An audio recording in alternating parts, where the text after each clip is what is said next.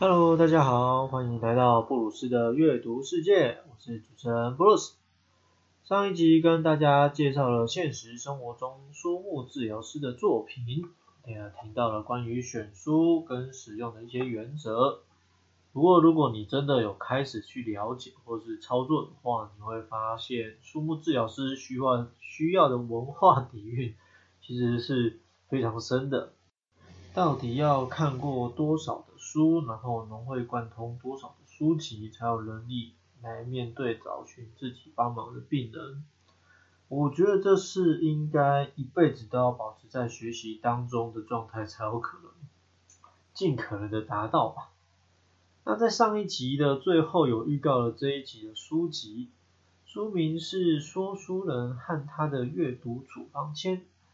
呃，我自己是不太看小说的啊，这还是一本法国翻译小说。不过这应该是目前市面上少数有谈论书面治疗师的中文内容。所以为了跟大家分享更多相关的内容，算是硬着头皮的把它看完了。在这边只能先说，如果你也是没有办法好好看小说的人，这本书可能比读教科书还生硬。不过，这是一本在介绍书目治疗师跟三个主要当事人的故事。虽然不是很确定作者描述的内容是不是跟真实状况很贴切，但我个人觉得你可以把它当做看自传。没错，因为主角自己也有开给自己书籍的处方，所以如果你想要成为一个书目治疗师，或许这本书有机会让你明白，甚至感同身受，作为一个书目治疗师经历的种种。在书本的一开始有引用了一段文字，我个人是非常喜欢。他说：“我们从来都不是在阅读书本，而是透过书本来阅读自己。如果不是为了认识自己，那就是为了检视自己。”我觉得这段文字真的是深深打动我，不知道大家听完这段文字有什么感觉吗？我这段文字也让我觉得算是非常精辟的解释了书目治疗的价值跟意义为何。呃，事实上，我觉得在接触书目治疗的过程中，那就让我想起了音乐这件事情，因为他们之间的共通点都是有着文字。然后都是被人们创造出来的，可是他们被创造出来的时候，其实都不是后来被使用的那个样子。呃，举例来说，像现在有一种室内运动课程叫做飞轮，呃，它是一种模拟在室外骑自行车的替代性工具，可以让人不受天气影响，同时可以避免掉很多户外会遇到的不可控因素。然后它还有项特质，就是通常会搭配各式各样的音乐在操作，也就是你要跟着音乐的节奏感去同步踩踏。当然也可能把音乐就是当做背景在使用。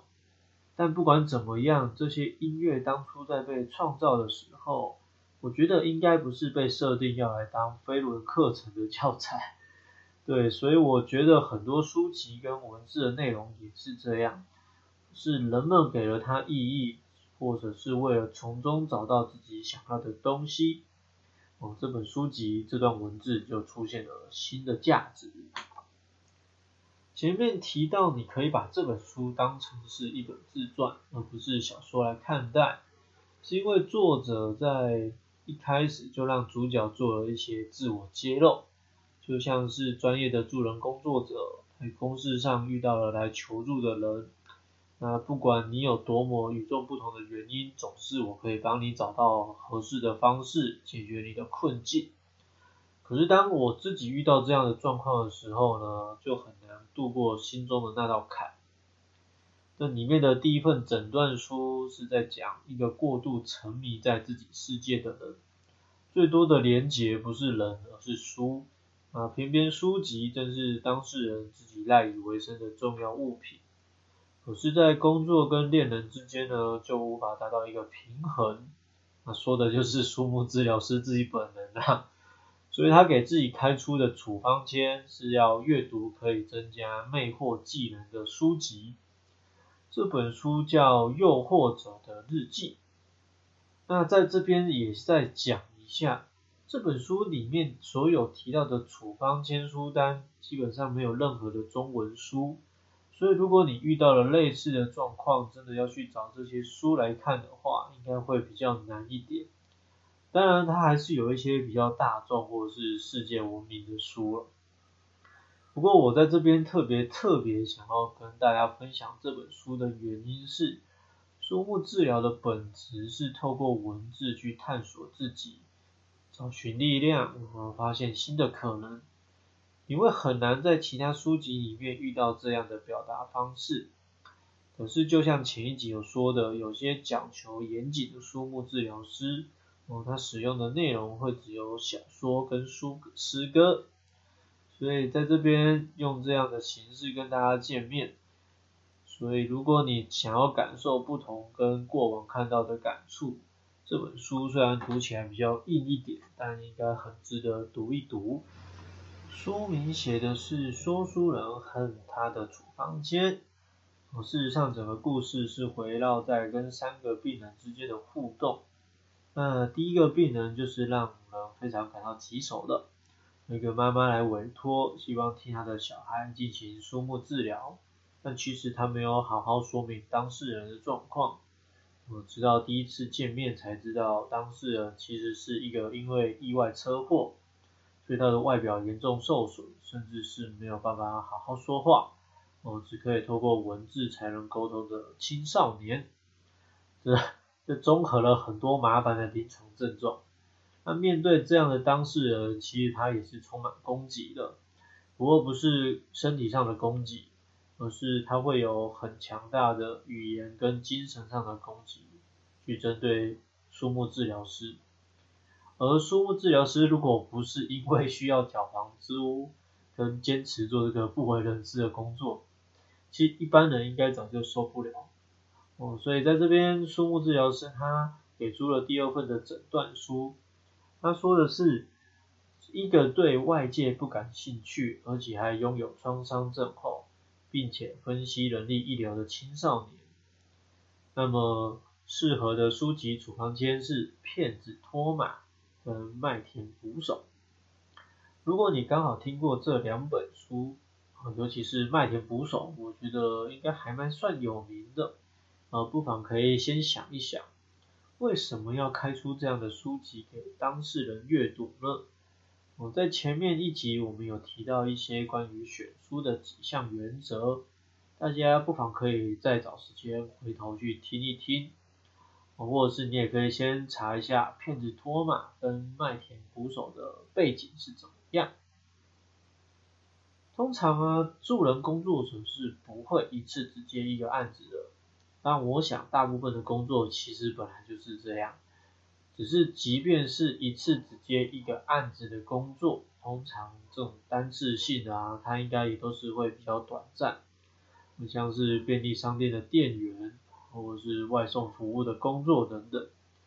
啊，我觉得这本书会让我觉得比较难以相验的原因，是因为它的角色会交错出现在生活里面。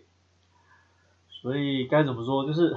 呃，如果你跟我一样是那种比较擅长用图片或是影音，才可以记得住各个角色的背景跟来龙去脉，那这本书真的就会读得比较辛苦。尤其是大部分的文章通常是一次会谈完跟角色的全部事情，那这本小说就不是这样的呈现。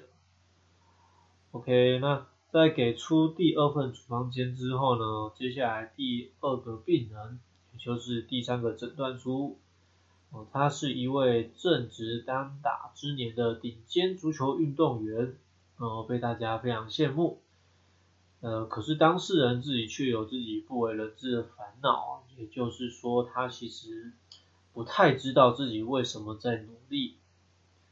那在这边，书目治疗师给。出的书籍处方签是荷马的《奥德赛》，呃，这其实也是一名很有名的史诗巨作。他创作的时间大概是公元前八世纪，也就是跟现在大概相差了三千年了。三千年前的文字故事真的可以当做书目治疗的内容吗？我觉得这个就要回到我们常常会说，不同的助人工作者有着不同的学派嗜好，有着属于自己喜欢处理事情的风格。所以，如果一个呃，尤其是一个人，实在是不可能读完古今中外，然后各个领域的书籍。嗯，哪怕只是小说类或是绘本形式，所以如果你想要透过书目治疗来处理自己的议题，我这边会建议还是要找自己习惯比较相近一点的。第四份诊断书，啊，是一位来自想要重新学习如何掌握自己私人时间的当事人。我觉得这个人物设定应该蛮符合现在很多人的状态。在这个快速的时代啊，科技发展方便的时代，其实我们常常都没有好好的安排自己的私人时间。我不管是分给别人还是妥善安排，当然当然在这之前，必须要先有所体验这件事情的存在，而且感觉到就是它很严重，有影响到你的生活品质。不然其实很多人即便一直忙碌，也似乎觉得无所谓。还觉得这就是生命该有的模样，但其实我们应该是可以有更好的选择。在这边，书目治疗师开出的书籍处方间是奥伯洛莫夫缓慢随笔这三本书，他们在谈论的内容包括就是那些一直忙碌，哦也不想要做出具体行动改变。生命的速度啊，其实要做新的调整，而不是受到外界的影响，以及对于生活的反思等等。这三本书，我觉得都算是直接命中了一个想要重新拿回生命主导权的当事人。所以，如果你刚好也有这样的需求，其实不妨可以考虑去找这些书来看看。那在小说最后有一段文字，我觉得也是让我非常印象深刻。书并非无所不能，但对那些需要一点想象力来帮他们脱离现实的人们，书能陪伴他们，而故事是古老的智慧。